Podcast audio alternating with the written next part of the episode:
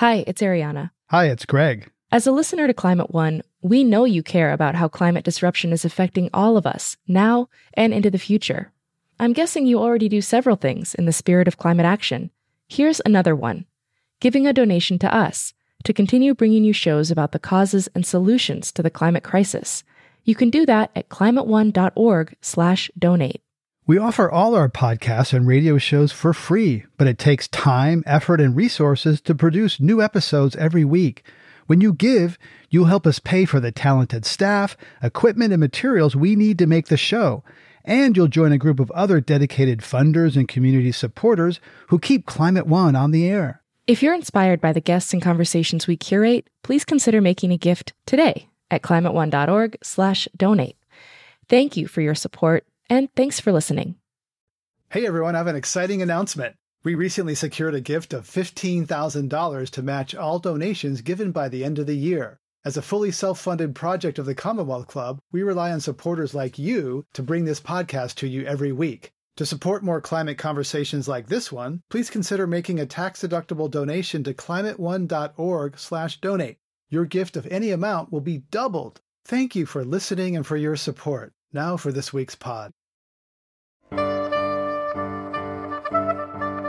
Who's to blame when the lights go out in California?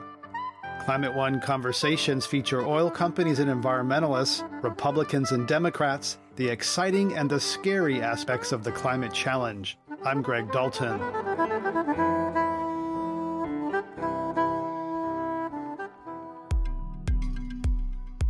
2018 Camp Fire was one of the most destructive in California's history, resulting in over 80 deaths and destroying the town of Paradise.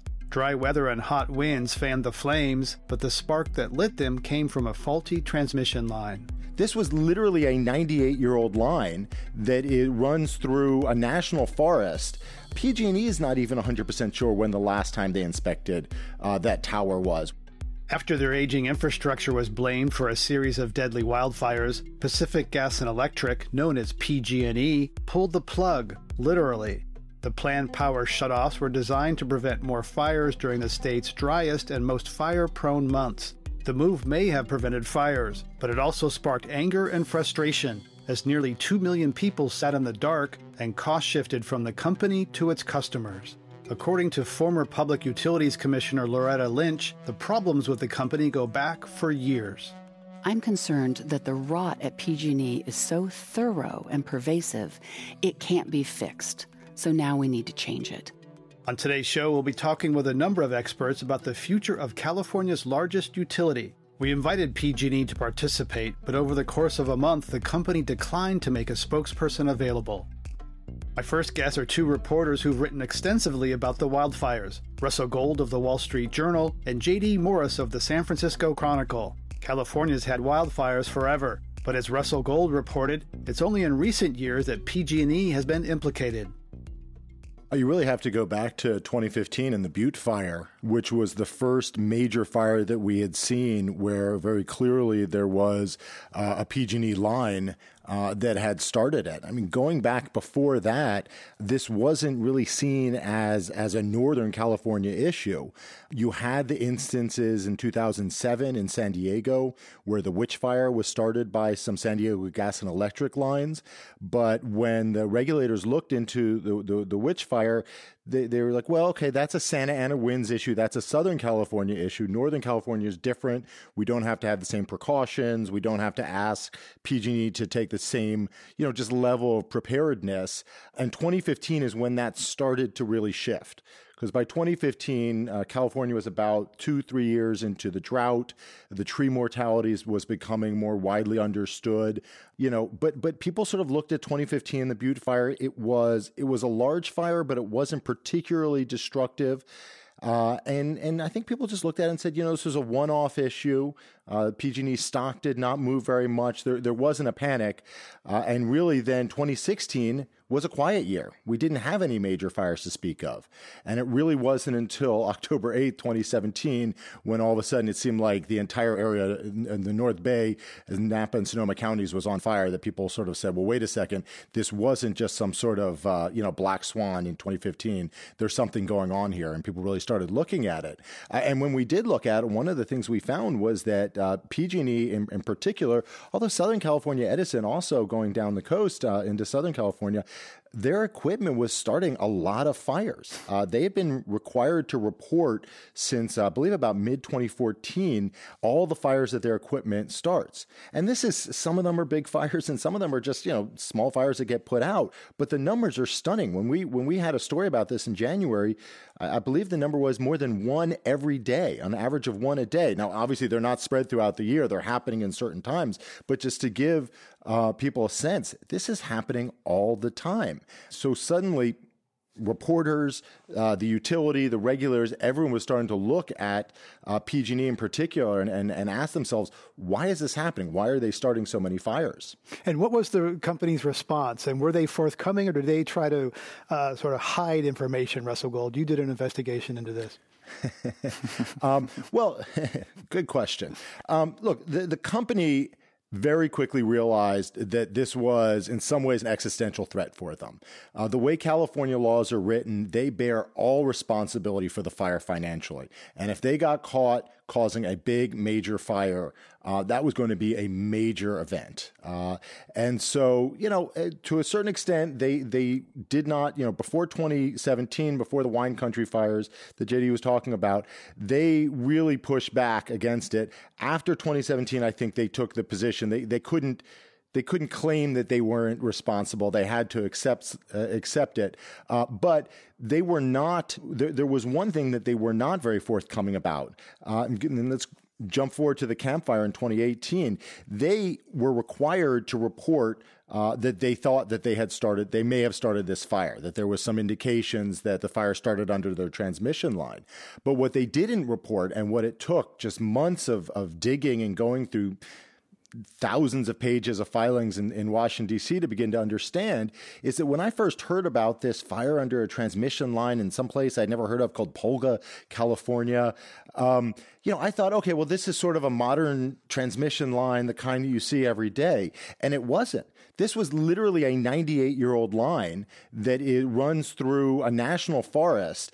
Uh, and you know, what's been amazing to me, and this has only come out in just like bits and pieces, is that PG&E is not even 100% sure when the last time they inspected uh, that tower was, when they climbed up it to take a look to see whether the hardware was in good shape. They had actually identified this line, the Caribou Palermo line, as a line that they wanted to do maintenance on.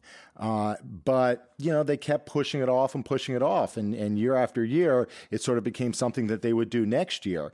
Uh, and I, if memory serves correctly, they were planning to do it once again in 2019 um, until the fire happened in 2018. What, JD Morris, what were the financial incentives that the company had at this time to, uh, you know, spend a dollar on, on uh, clearing trees or, or give a dollar to shareholders?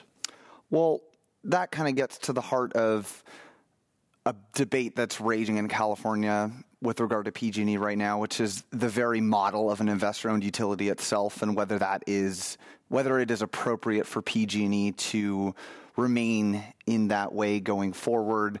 Currently, the way investor-owned utilities work here, and I believe everywhere, is the California Public Utilities Commission, which is our state regulator of those entities, um, you know, has these rate making cases that they do. Um, like every three years, they'll authorize PG&E to collect a certain amount of money um, through rates. When PG&E makes a proposal saying this is what we want to spend, these are the things we want to invest in. But then they have a separate proceeding um, that deals with the shareholders return on equity, the the profit side of the equation, because PG&E as an investor-owned utility is not allowed to make a profit from um, you know just selling electricity, but they can make a profit off of the other stuff, and so they have those proceedings. Um, but there's a lot of scrutiny right now about whether you know, they spent all the money that they were supposed to. They also have a totally separate scenario now where they have to do these wildfire mitigation plans, wildfire safety plan, PG&E calls it. And that process was born out of the 2017 um, wildfires, really. And that's where uh, PG&E and the other utilities are coming in and proposing um, every year now what they want to spend to make their system, um, you know, more wildfire resilient. But with PG&E, it, really shows how much work they have left to do.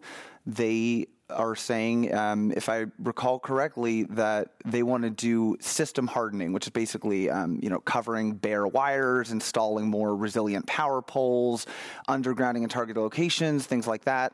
Over 7,100 miles of power lines in high fire threat areas, and it's going to take them 10 years to do that. To put it in context, they have 125,000 miles of power lines across their whole system. Um, so that there's a tension there. Russell Gold, uh, you know, I've covered uh, climate for more than 10 years, as you know, and, and PG&E has been his, one of the most progressive utilities in the country on climate. They backed out of the U.S. Chamber of Commerce because of climate. They have been positioned themselves as one of the cleanest and greenest utilities in the country. Uh, and yet, should they have seen this coming, know what they knowing what they knew about climate, and given their leadership position on climate, should they have started that 10-year project that JD Morris just mentioned 10 years ago because they knew this was coming? You know, that's been one of the most fascinating and frustrating parts of reporting this story. And I've been reporting this story nonstop now uh, since November, since the Camp Fire. Uh, there's no question that PG&E, among all three of the California utilities, was a leader on renewable energy procurement. Uh, they were amongst the most green uh, utilities in the country, and the California regulators were pushing them to do that. This was, you know, this is a state, this is a utility that fully believes that climate change is happening and was making adjustments to create a climate uh, friendly source of power, power system. Um, however, in doing that, in sort of thinking about how do we bring in more wind, how do we bring in more solar, uh, how do we accommodate you know hundreds of thousands of uh, of new rooftop solar installations, they seem to have taken their eye off the ball on what was happening in their backyard. And you know, I had a, um, a, a video that I helped put together, and it showed it was sort of fascinating the lines, the circuits that were causing PG&E the most trouble over a 10 year span tended to be these very remote lines in places like outside of Paradise, up by Redding. I mean, really very remote rural lines. And these were the exact lines that were in the highest fire threat areas, the tier three fire threat areas. And, you know, one of the questions that's come up is why weren't you paying more attention to these lines? They paid lots of attention to lines that serve big suburban areas, large number of customers. Uh, but these lines that were remote and served very few customers, uh, they were not paying attention to. And, you know, the only conclusion you really can reach was they did not see the fire risk coming. If they had seen the fire risk coming and understood the existential threat it posed to them as a company, they, they must have done something more than this. And so I think the only answer you can come to is they did not understand just how quickly the climate was changing and how much of a problem that was going to be. And one of the big takeaway lessons I've gotten from this as a business reporter is that for a company like PG&E, which is so climate forward, which thinks about this and talks about this, even PG&E can be caught by surprise by how much the climate around them has changed and the kind of risks that that presents to them as a company. I mean, I've, I've heard Governor Schwarzenegger 10 years ago talk about a year-round fire season in California, but it never really penetrated my consciousness or a lot of people until these fires came close to urban areas. We thought it was remote and, and uh, non populated areas. So, Russell Gold, what are the lessons for other utilities, other companies providing energy around the United States? Because so far, this seems, you know, be isolated in California. What are the lessons if PG&E, a green company, got surprised by this? What are the lessons, the abject lessons?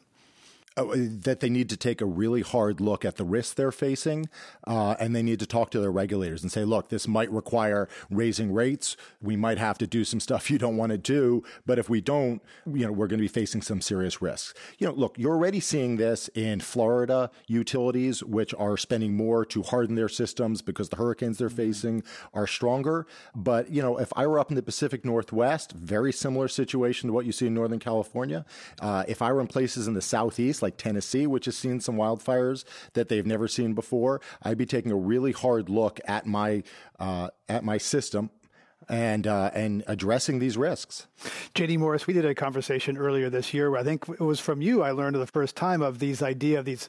Uh, public safety shutoffs. The idea that that this was so bad that that uh, people would be without power, even if they live far away from wildfire areas, even if people who live in cities, but their energy comes from some remote area. So tell us about how this came about, the idea, and should should PG&E have started to quote sectionalize its grid earlier so they could have more granularity in what they turn off rather than you know two million people. Well, first of all, I agree with everything Russell just said with regard to, you know, the only conclusion you can come to is that they did not understand how fast that risk was evolving. And I think the same statement is true when it comes to sectionalizing the grid, certainly. Um, and, and it, let me just interject that I've interviewed CAL FIRE forest fire experts, and they've told me that what happened in the Camp Fire spread much faster than their model. So even oh, fire yeah. professionals have been dramatically surprised by the speed and intensity uh, uh of of these fires. So PG&E is not alone in being surprised sure. by these fires, even fire professionals. But it was the same story with the Tubbs fire in Santa Rosa as well. A very similar thing. A fire started in Napa and raced across the Mayacamas Mountains um, and tore into San, the city of Santa Rosa, north of San Francisco, and decimated entire neighborhoods, killed um, like 22 people along the way. And no one saw it coming. It was moving faster than. Um, than anyone could uh, could handle it. But I think that, yeah, getting back to sectionalization, to making the grid more targeted and narrowing the parts of it that you can shut off. That is something that they're doing, but like a lot of the wildfire safety measures they're undertaking, it takes a long time. And right now, we're living in a reality where they can't do it that well on a wide scale. And so they are turning off power to millions of Californians. They did that repeatedly in October after warning that they might do it for a year. But I think that a very large portion, probably a majority of the state, was not ready for that to actually happen. And then, of course, we saw a lot of missteps with PG&E in the way that they executed that. And Russell, we'll talk. The, Russell Gold. I was just going to say, I mean, the lesson, the lesson here um, is that climate change is not a problem that's coming 10 years from now. Climate change is here right now. Yep. And we need to either play catch up or try to get ahead of it. But the lesson is that if you're not paying attention to the way the climate around you is changing, you could miss something a, a, giant fire, a flood, along the lines of what Houston uh, experienced with Harvey. Uh, we are starting to see more and more evidence that our 20th century infrastructure is just not made for the 21st century weather. Exactly.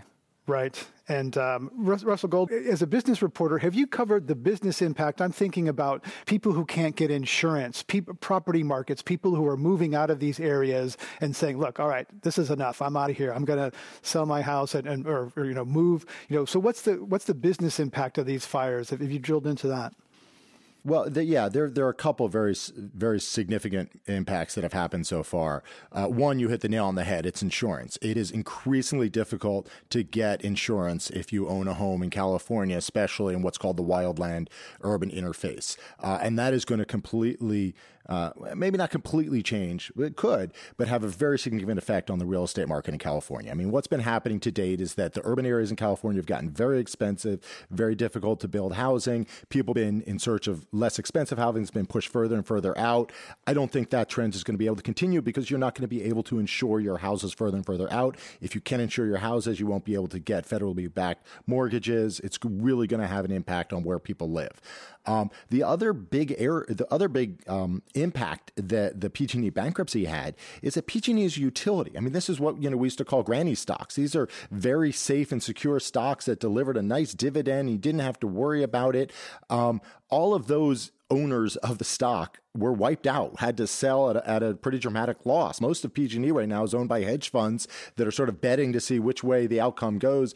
So you also had a, a big financial hit. Uh, if your portfolio was large portion of PG&E stocks that you were hoping were going to deliver this nice dividend uh, through your retirement. Uh, not just was the dividend cut off a year ago, and who knows when it comes back. It two years ago, a couple years two years ago, and it could be easily two more years before the dividend comes back. But the actual value of the stock has just been decimated. Uh, so, you know, in both those cases, this has had a very significant impact and will continue to have an impact on people into the future. You're listening to a Climate One conversation about climate change, wildfires, and powering California's future. That was Russell Gold, energy reporter with the Wall Street Journal, and JD Morris of the San Francisco Chronicle. Coming up, can PG&E handle the heat? If you want those four things, safety, reliability, clean energy, and at a reliable cost, PG&E has lost the benefit of the doubt and frankly has lost the right to bamboozle us one more day. That's up next when Climate One continues.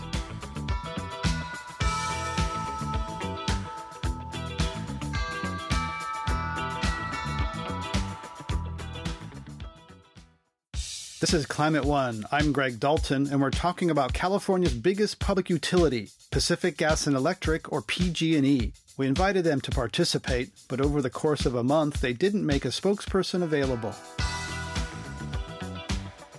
Suppression of forest fires and climate change has made California a tinderbox with unusually low humidity, dry landscapes, and mountains loaded with dead and dying trees ready to burn. That raises the stakes when faulty power lines or other equipment spark fires that spread faster and are more devastating than before. To prevent wildfires, PG&E shut the power off in Northern California, plunging much of the world's fifth largest economy into darkness for days. The estimated costs of those outages, called public safety power shutoffs, have ranged from $100 million to more than a billion. Here to help us put those numbers in perspective are Catherine Wolfram, professor at the UC Berkeley Haas School of Business, and Emily Wimberger, a climate economist at the Rhodium Group, which analyzed how big the economic impact of the blackouts is and who should pay we're still doing calculations to try to figure out the overall cost. But putting this, the recent um, public safety power outages from PG&E in perspective, Rhodium Group did an analysis and really realized, um, even though this seemed like a very large event in California, that they don't really rank when it comes to electricity outages nationwide over the past 10 years. Most of those are driven by natural events, um, hurricanes. I think the top five are all hurricanes. And in terms of operational outages, the biggest event on October 26th from PG&E, um, that ranked third in operational outages over the past 10 years nationally. So in terms of the size, these uh, outages got a lot of of attention, but in terms of the overall size relative to other outages, it's actually quite small thus far. Of course, there's a difference between a hurricane, which that's kind of an involuntary outage, versus there were some, I don't know, operational, operational or, yes. or voluntary outages in the Southwest in 2011, Puerto Rico 2016, Texas 2011. Those were much bigger. But what's really happening here? I mean, because when there's a fire that's caused by an electricity, obviously that can be deadly and people can lose their lives but that's also a cost borne by the utility. And in this case, the utility is shifting the costs onto customers. And, and it, this is costing the utility a lot less, Emily. Yes, and I think there's been a lot of discussion recently, um, both on the regulatory side and just operationally from the utilities, on who should bear the cost and what is the infrastructure requirement and who should be paying for these costs in maintaining infrastructure. Catherine, your take on sort of whether this, you know, this is being socialized, whether a, a for-profit corporation is and investors are kind of pushing the costs onto citizens and, and taxpayers in California.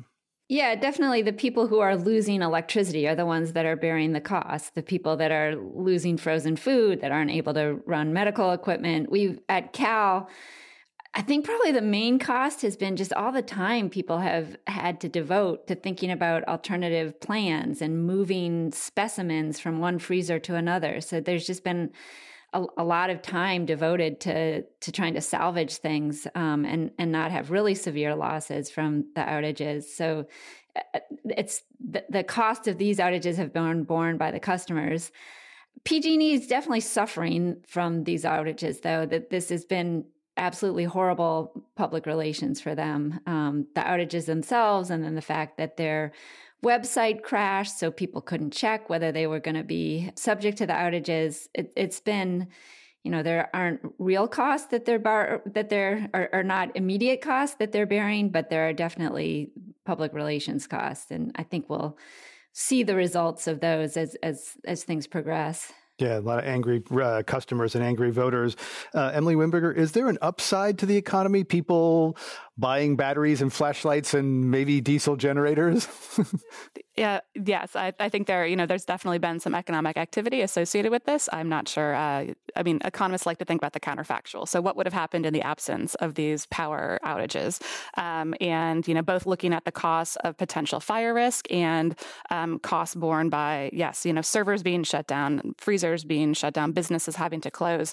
So, I think it's important not just to think about the economic activity of people buying flashlights, but also what would have happened in the absence of these outages. And how about the carbon impact? Is it possible that this is kind of a you know two or three day or five day kind of recession where the greenhouse gas emissions go down because refrigerators aren't humming, and uh, of course you got the diesel generators. You working. have the diesel generators, yes. Um, and the California Resources Board did release um, some advice about sort of you know if you are in a power outage, here's here's the backup generators that you should be using, and these are the ones that comply with local air district air quality regulations. So I think that is an important consideration. Catherine Wolfram, at what point does this become a concern for business? California is a highly regulated state. It is high cost. At what point does electrical uncertainty impact the costs of doing business in California or locating a business in California? I, I think it already has. I mean, these have been pretty long outages, and yeah, businesses are, are, are taking a hit from that. And I'm sure um, it's it's entering kind of business people's calculations about how how much they want to locate in California if they have an option to to move elsewhere where they don't face this risk. I mean, if you have to buy a backup generator, that's you know a, cost that you incur to do business in California that you wouldn't incur in, in places where these outages aren't happening. Emily Wimberger, uh, clearly PG&E, electric utility in Northern California, is going to have to invest a lot in its grid. We were talk uh, other places in this podcast about sectionalizing it and hardening infrastructure. That's going to cost money. Investors might pay for some of that, but customers are going to pay for a lot of that. Is the cost of energy going to go up even more in California because of these outages? Well, I think it's uh, fires. Uh, yeah, I, I, think it's a, a, possibility, and it shows that California really is on the forefront in terms of facing climate impacts. We've seen extreme weather events, we've seen droughts, we've seen catastrophic wildfires. And so this is becoming the new normal in California, and that we do need to see energy prices reflecting the probability and the really real risks that we face when it comes to climate change.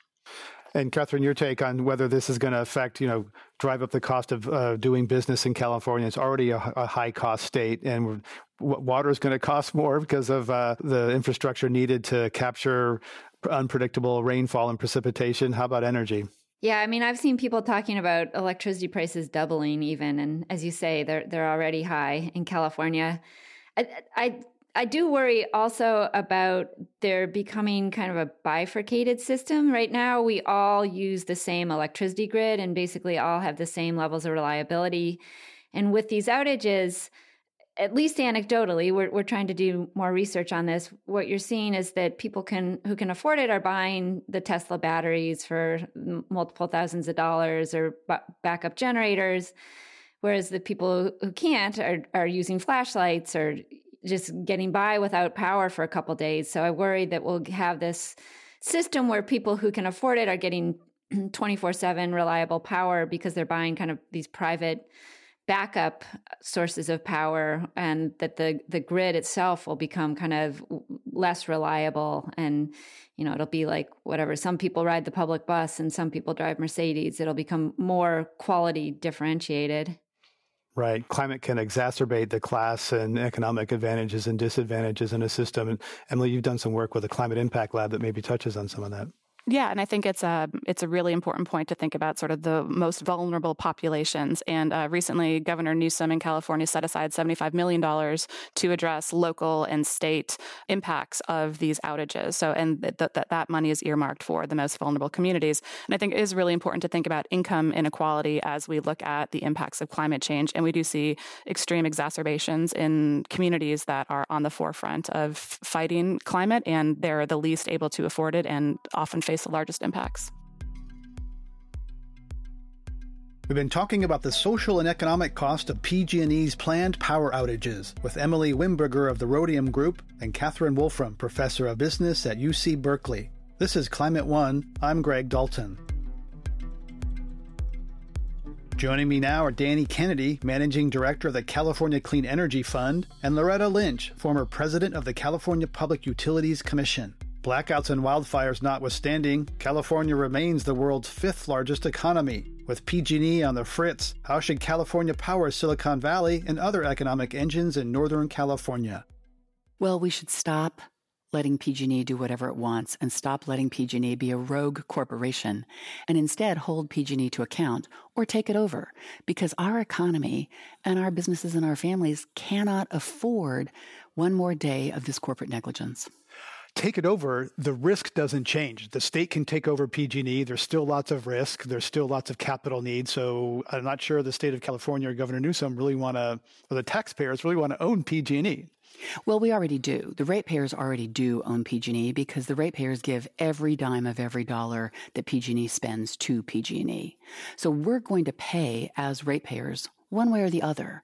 And then the question is, what can we do to ensure that the system is safe and reliable and frankly, green and at a reasonable cost? And if you want those four things, safety, reliability, clean energy, and at a reliable cost, PG&E has lost the benefit of the doubt and frankly has lost the right to bamboozle us one more day. Danny Kennedy, you're an investor, been working in investment for, for quite a while. Should there be a government takeover of uh, California's biggest utility?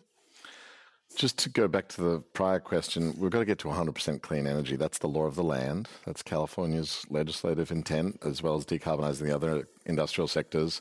PG&E, to Loretta's point, has failed persistently for the first part of the 21st century to deliver customer value, safety, reliability. And so what structure and ownership goes forward is to be decided in the coming months, hopefully, rather than years. It shouldn't be protracted. It can't be drawn out any further. And municipalization, per se, or some version of that, is a, a, very attractive offer given the leadership being shown by the CCAs, the community choice aggregators in this state that are currently delivering retail to a growing number of citizens and, and meters. Uh, will be 70% of the load in the PG&E territory before too long. Uh, and the back end of the poles and wires and the rest of the PG&E business could probably be profitably for the state and citizens of California municipalized simply because they're cost of debt will be less. PG&E has for so long failed as a company, bankrupt twice in just a couple decades, that its cost of debt, and, and remember, it finances most of its improvements per se, if it were to make the choices that we need made with equity and debt, would be much more expensive than municipal bond debt, which would be the way that a public entity would finance the future. So I think there's a really good case for that it needs to be decided and, and directed by the state government who has to take control of the situation before we have more crises. The mayor of San Jose, along with the mayor of Oakland, Sacramento, have a proposal, Loretta Lynch, to kind of basically to make a co-op, which sounds a little bit like an organic grocery store or something from the 70s. But, but what is the co-op, and do you think that really will gain traction? Mayors of the biggest cities, some of the biggest cities, two of the three biggest cities in the Bay Area, saying we want to take it over? I applaud Mayor Liccardo and all the mayors and supervisors who have put a very serious proposal and a way forward on the table. Here's our problem. No matter how many times we try to make PG&E do the right thing, its corporate culture is so broken, and as a corporation, it has been adjudged criminally negligent for failing to maintain its system. I'm concerned that the rot at PG&E is so thorough and pervasive, it can't be fixed. So now we need to change it. plus the billions and billions of dollars California needs to invest in our system to make it safe because PG&E has failed to make those investments even when they've been ordered to. Those dollars should be best spent dollar for dollar on safety and reliability and not on corporate profits. Right now PG&E has a 12% profit, so that means over and above all of its excess spending, 12 cents of every dollar goes to the shareholders. That 12 cents could be put back into the system to make it safer and more reliable if we had government ownership of the electric system. And you know, it's not an untried radical idea. In every state of the nation, we have public ownership of electricity companies. And we do in California. LADWP and SMUD and Palo Alto. Sacramento, Los Angeles are kind of municipal utilities. Municipal utilities. About 20% of our electricity in California right now today is being provided by government owned utilities. So this is an everyday occurrence that is eminently doable, and it is time to do it here and now with PG&E. We're talking with Loretta Lynch, former president of the California Public Utilities Commission, and Danny Kennedy of the California Clean Energy Fund. I'm Greg Dalton. When we come back, we'll look at some possible solutions to California's power problems. There are better technologies, there are better ways of running electricity companies.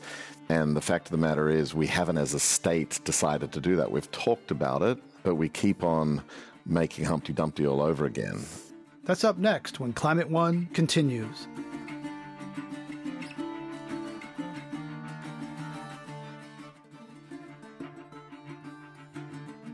This is Climate One. I'm Greg Dalton. We're talking about powering California's future with Loretta Lynch, former Public Utilities Commissioner, and Danny Kennedy of the California Clean Energy Fund. After racking up $30 billion in debt, PG&E filed for bankruptcy in early 2019. In summer, California had its hottest July on record and even more wildfires, for which the utility was forced to admit responsibility. Things seem to be going from bad to worse for PG&E, and climate change isn't helping. With more extreme weather events happening around the country, is this a cautionary tale for other states? As far as the climate impacts, you know, go, I think really we're seeing the weaknesses of our institutions to deal with the extreme weather related change that we're going to see across the board, across the country, across the globe and the fact that we need to move faster in these times. When things are not working, they need solutions. There are better technologies, there are better ways of running electricity companies, there are better ways to finance the investments need to make them resilient in this day and age of climate change.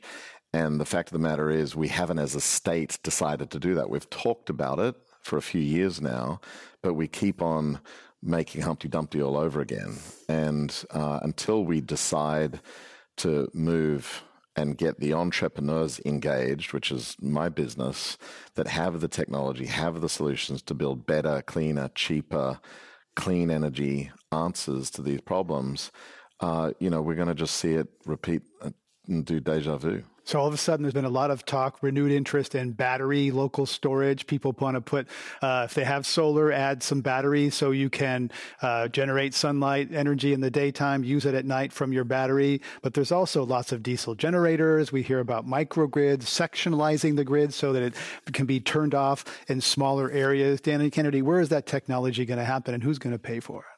Well, look, uh, you know, the technology is available now to microgrid things to provide battery backups to circuits that are critical to resilience and to, you know, critical needs. There's ways that everyone's home or hospital or multi tenant dwelling can be insured, whether that's, you know, plugging your vehicle into the home or whatever the case may be, we, we know how to do that. It's not that hard. It does require new business models. It does require new contractors to deliver it. It does require some new technologies. And that's good. That's an opportunity to grow business. The bigger question right now is whether we're going to reorganize the entity to deliver those solutions rather than just go back to a 13% rate based profit on a transmission upgrade, which will cost billions of dollars, and not actually enact any of these modern technologies, but rather go back to the 20th century formula that they've fallen back on before. Um, and whether we're going to have the political will to really drive that change and adopt these entrepreneurial solutions that are available.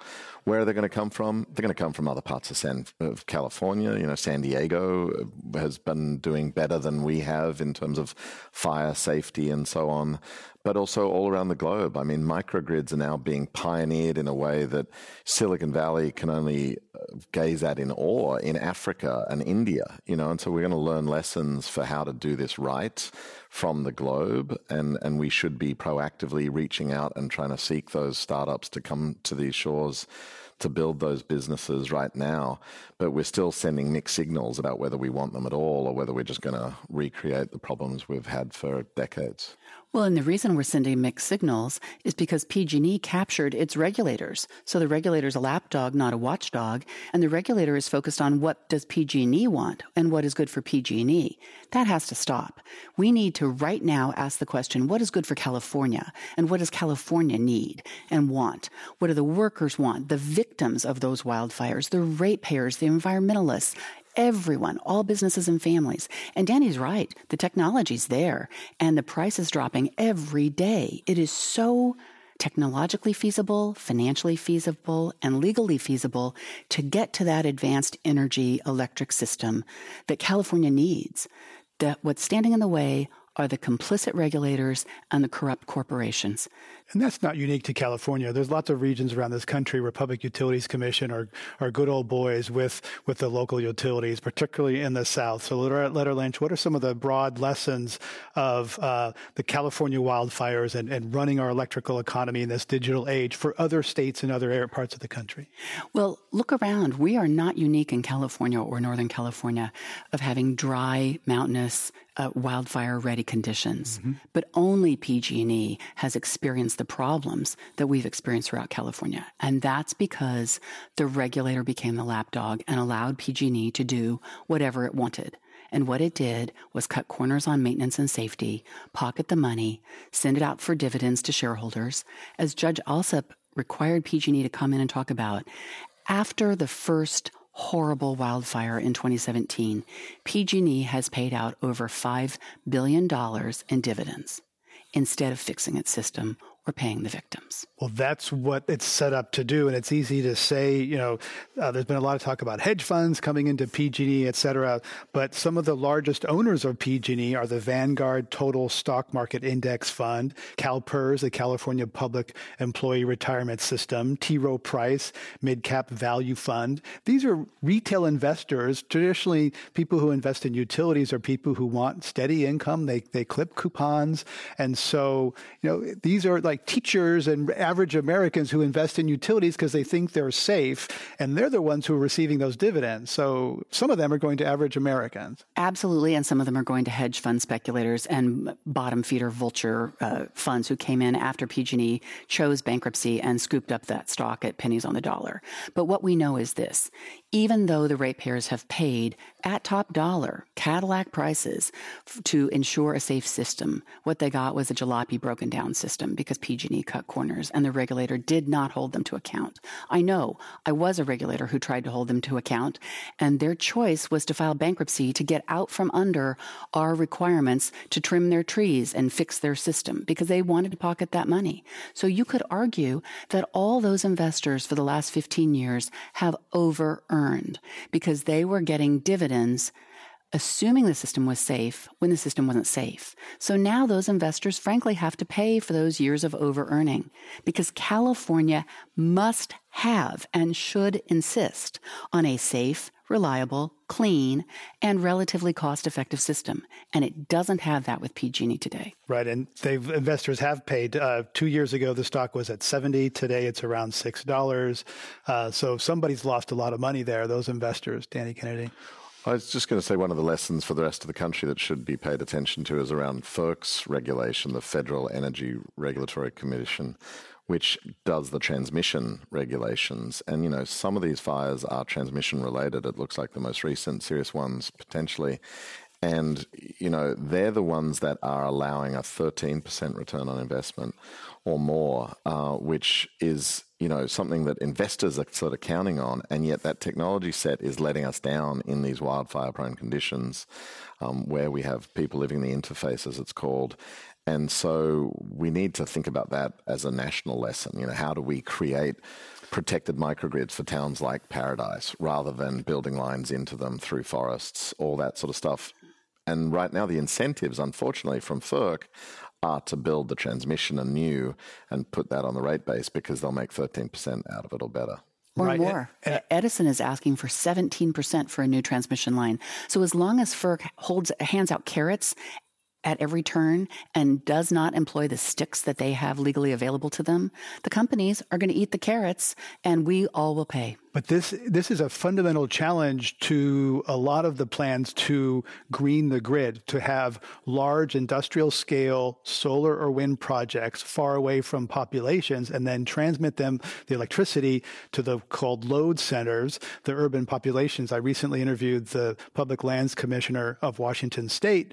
There's most people live along the coast around Seattle. There's a lot of wind in eastern Washington that they're developing. I've driven there recently, and that means a lot of transmission lines over the Cascades, which are a tinderbox. So at some point, these fires, Danny Kennedy, challenge the greening of the grid because of these big renewable projects far away in warm and hot places across timber. I don't think it challenges the greening of the grid. I think it challenges the assumption that you're going to do the greening of the the electricity supply through utility scale projects only.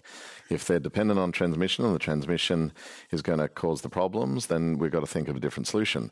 Lo and behold, renewables are wonderful because they're distributed technologies, and the, the lowest cost way of deploying them is actually at the point of use. So let's get more interstitial deployments of wind, solar, storage happening.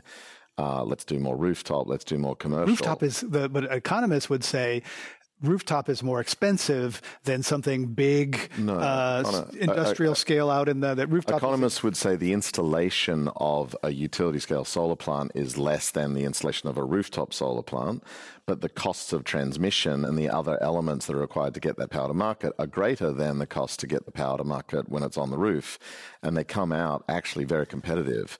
It's all about the design choices you make and what the regulators want. And if you want green and you want safe, to your point exactly, Greg, you might end up choosing not to do the large scale utility as much as we are currently tending to do, and you go more towards the distributed. A truly green grid will be one that is distributed. Uh, in large part, not entirely. It's not either or in any of these cases. We tend to try to simplify it. It's going to be both and. There will be transmission in the future, but let's not incentivize, to Loretta's point, transmission which is dangerous simply for a return on, on the and the cost of transmission has changed, has gone up dramatically. The risk around it. Well, the only reason it's gone up is because FERC's been allowing extraordinary and I would argue exorbitant profits. Mm-hmm. But I agree with Danny that the grid of the future, if we want it green and cost effective and safe, has to include much more of a distributed element than it does today. And those economists that you were talking about, Greg, those economists are back in the cassette tape era. They are planning a command and control system that is region wide or even west wide. And instead, we have to look at all of the costs that they're not taking into account. We have to take the blinders off and not just look at what the utility pays, but what our economy pays. The prime example happened two weeks ago when PG&E blacked out over 2 million of its customers as a precautionary tale. And still had and a fire. And still had a fire. Wouldn't So what- fires? but- wouldn't there have been more fires if they didn't do it? we don't know. But what we do know is this 2 million customers had real economic damage that those economists you're talking about, when they look at the value and the viability of a transmission line versus a rooftop solar, are not taking into account. And those real economic damages fall much more heavily on the poor and working class. So if your refrigerator spoils, Lots of people who have second houses can go afford to restock, but people who are on food stamps cannot. And those people then don't eat. And those economists are not taking that real world extraordinary cost into account. We talked to economists earlier in this show who who looked at some of that, but you're right. Climate makes disparities worse. The poor get screwed it's worse with climate than they, than they typically do. So of the fires that have happened recently, I believe seven of the 10 worst fires recently have become because of, have happened because of electrical lines, not just PG&E. There was the 2018 Woolsey fire that was Edison, three people killed, 97,000 acres, 1,500 structures burned. So Loretta Lynch, you know, what about other utilities? You know, PG&E perhaps rightly so, gets a lot of the the uh, the criticism, but it also is Edison, which powers much of Southern California. And I lay that at the feet of the complicit regulators. When the regulators let the utilities run amok and they don't even take any evidence or facts about what works and what doesn't work, then we're going to have these problems. So environmental groups went to the PUC to say, we would like to put experts on uh, uh, in, in, the administrative trial, we'd like to introduce experts and expert testimony about what really mitigates wildfires. And the PUC said no. And instead, they rubber stamped the utilities wildfire mitigation plans as filed. So, what we're going to do in California again is spend hundreds of millions of dollars to change out wood poles to steel poles and not cover the conductors, which are the actual source of the fire, and not change out the old equipment that's attached to those poles that spark and light the fire. So it's not wood versus steel poles. It's all the equipment and the lines and the old lines. But because the utilities will make more money, changing out a wood pole to a steel pole and make very little money changing out an old conductor to a new conductor, California has now embarked, courtesy of regulatory complicitness, on a program that's a billion dollars in cost that are, is actually not going to mitigate any wildfires. This is all going in a very kind of local, almost kind of tribal way where it seems like people, there's an incentive here for communities to um, generate their own electricity, have their own storage, so they can be an island when bad things happen right? Except that's why the mayor's proposal, 24 mayors and supervisors throughout PG&E territory, from Stockton to Redding to San Jose to Marin County. Hundreds of miles in between. Hundreds of miles in between are saying, hey, let's band together for the common good. Let's band together for the people. Let's band together for local energy democracy. We don't necessarily need a monopoly, but we do need as a society to ensure that every single California family and business has access to clean, safe, reliable energy at an economic price. And so what you don't want to do is cream off the biggest companies or cream off the, the wealthiest people who have real, reliable energy and leave all of the rest of us in a third world banana republic run by PG&E and its cronies. So what we have to ensure is equity across the board. And we've gotten that right in other arenas. We can get it right here. And that's why the mayor's proposal is so exciting and frankly groundbreaking because they're going to take those advanced technologies that Danny's been talking about and, and that are here now and they could implement them in different ways to, to solve for their individual community needs. But as a group, what's not to like about that?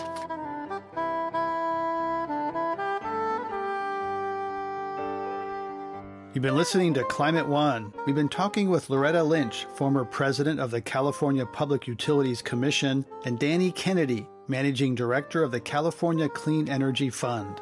My other guests today were reporters Russell Gold of the Wall Street Journal and J.D. Morris with the San Francisco Chronicle. We also heard from economist Emily Wimberger of the Rhodium Group and Catherine Wolfram, professor of business administration at UC Berkeley. We invited PG&E to participate in this program, but the company didn't make a spokesperson available. To hear more Climate One conversations, subscribe to our podcast at climateone.org or wherever you get your pods. Also, I'd like to share some exciting news. Climate One has been nominated for Best Green Podcast at the iHeartRadio Podcast Awards presented in Los Angeles in January. We want to thank you and iHeartRadio. Please keep writing those reviews, they really do help. Kelly Pennington directs our audience engagement. Tyler Reed is our producer. Sarah Catherine Coxon is the strategy and content manager. The audio engineers are Mark Kirschner, Justin Norton, and Arnav Gupta. Annie Chelsea edited the program.